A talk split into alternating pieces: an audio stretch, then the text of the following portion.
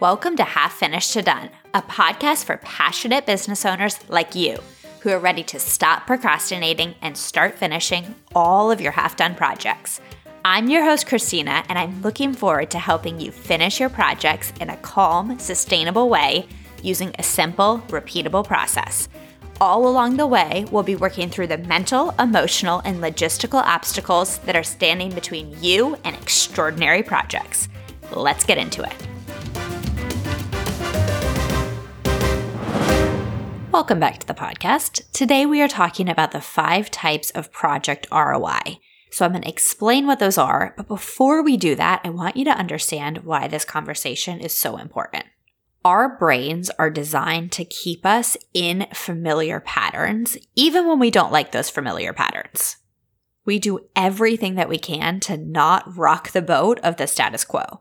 What I mean by that is that you might get super excited about a new project and you're gung ho to take it on, but over time, your normal life will still be there, right? So your long to do list, all of your commitments to other people, any feeling of tiredness or inertia, that's going to crop back up for you and it's going to stop you from continuing to work on your most important projects. So that's just really important to know up front is if your brain is prioritizing what's in front of you, the status quo, over taking on an exciting, challenging, daunting new project, nothing's gone wrong. That's just the way that your brain is wired. But luckily, there is something that we can do about this. We can consciously bring your attention and your focus to the return on investment that comes when you do work on your projects and you see them all the way to completion. And when you're really bought into these five types of ROI, you really understand how valuable they are to your life. It's going to make you more compelled and more motivated to show up to work on your projects. So the five types of project ROI are emotional, financial, impact, time, and social capital. Let's dive into emotional ROI first.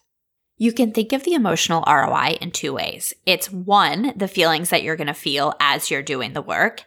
And then two, the feelings you're going to feel after you do the work. So either after you've completed a deep work session on your project or at the very end of the project.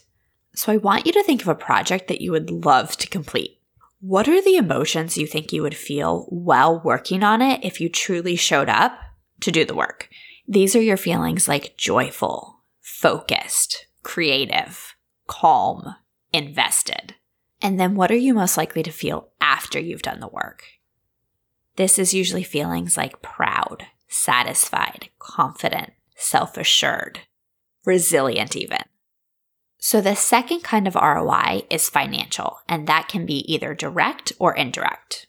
Direct ROI comes from creating more value through your projects that is then delivered to your stakeholders so you can either charge more or get more clients.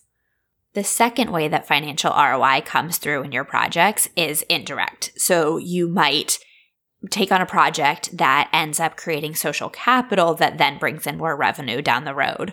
Or you might do a project that frees up a ton of time so that you can bring on more clients and serve more people. The third type of project ROI is time. And so it's natural to assume that when you work on more projects, you're going to be working more time overall. But what I see with most of my clients is they actually work fewer hours because the hours that they're working are now so much more efficient and streamlined. Another big way that projects offer you time ROI is that you'll take on a project that makes everything else in your business so much easier, faster, more automated, more efficient. So, an example of that would be creating internal processes so you don't have to waste time starting from scratch every time you do the same thing. Or it could be creating a brand book or an employee handbook so that everyone is on the same page and they don't have to reach out to you with the same questions over and over. One example in my business is that I created the half finished to done workbook. And so my clients can take themselves through a self service troubleshooting process. It saves them from having to reach out to me all the time. And it saves me a ton of time from having to coach them on the same issues over and over so that when we do coach, we can actually get deeper faster. The fourth type of project ROI is impact. So your impact can be wide or deep. So you might be a person who works one on one and you could have a deeper impact with each of those people that you work with. Or you might want a wider impact. So you want to reach more people who are going to be positively affected by interacting with your work. And depending on the nature of your work, your impact might be different, but some of the examples that I love to think about are increasing other people's emotional and mental well being, increasing their access to resources, and increasing their sense of self. And I would argue that no matter your line of work, all of that is possible for you to give to your stakeholders. And last but not least, number five is social capital ROI. So when you invest into your projects, you're going to build your own self trust, authenticity, reliability, honesty, and transparency. And in turn, you're going to give people a reason to trust you more. That builds social capital. And that social capital comes back in the form of referrals, opportunities, collaborations, and invitations. So before we go any further, I want you to just think about like every project that you're going to work on for the entire rest of your time in business is going to create one or more of these types of ROI. And how compelling will it be to show up to your projects when you know that and you deeply believe that? So I want to give you a few recommendations for how to take this and make it really practical in your business. The first thing to do is to use the five types of project ROI as a filter for deciding what project to work on next. So ask yourself the simple question which of these five types of ROI am I looking to maximize right now in my business? And what project would best support that? And then once you're confident that you've selected a project that's going to easily create one of these five types of ROI for you, take the time to write down what's really at stake here. So let's say that you're looking to maximize financial ROI. Write down so that you have it documented for later here's exactly what is on the table for me when I finish this project. Here's the exact dollar amount that I could reasonably expect when I sell this product. Or here's how many clients at this price point that I could expect to get in the next year because of this project. Or let's say that you're looking to maximize social capital in your business right now. You've chosen a project that will support that and then write down here's all of the social capital that will be available to me when I do finish this project. You're going to be taking some guesses, but I want you to just take your best guess about what will become available on the other side. Now that you have all of this written down and documented, your third tip keep this on hand in a really visible place for you to look at. I would do it on a daily basis, but for sure keep it on hand for the moments where your motivation feels like it's waning.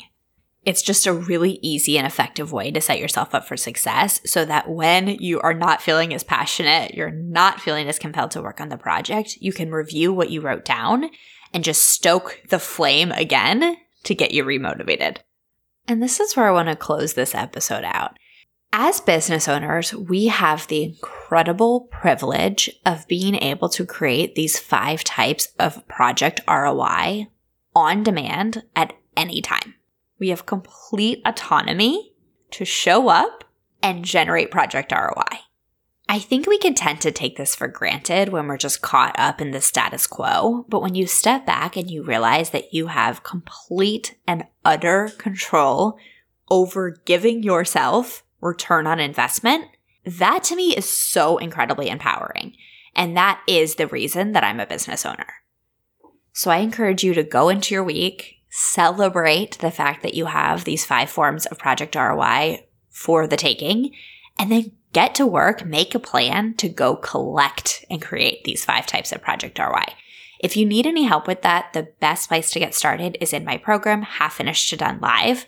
We work for eight weeks on one specific project that is going to guarantee project ROI. So go to piquecoaching.co slash HFD live and your next steps will be there. Would love to work with you. Enjoy collecting your ROI. Take care. Thank you for listening to the Half Finished to Done podcast.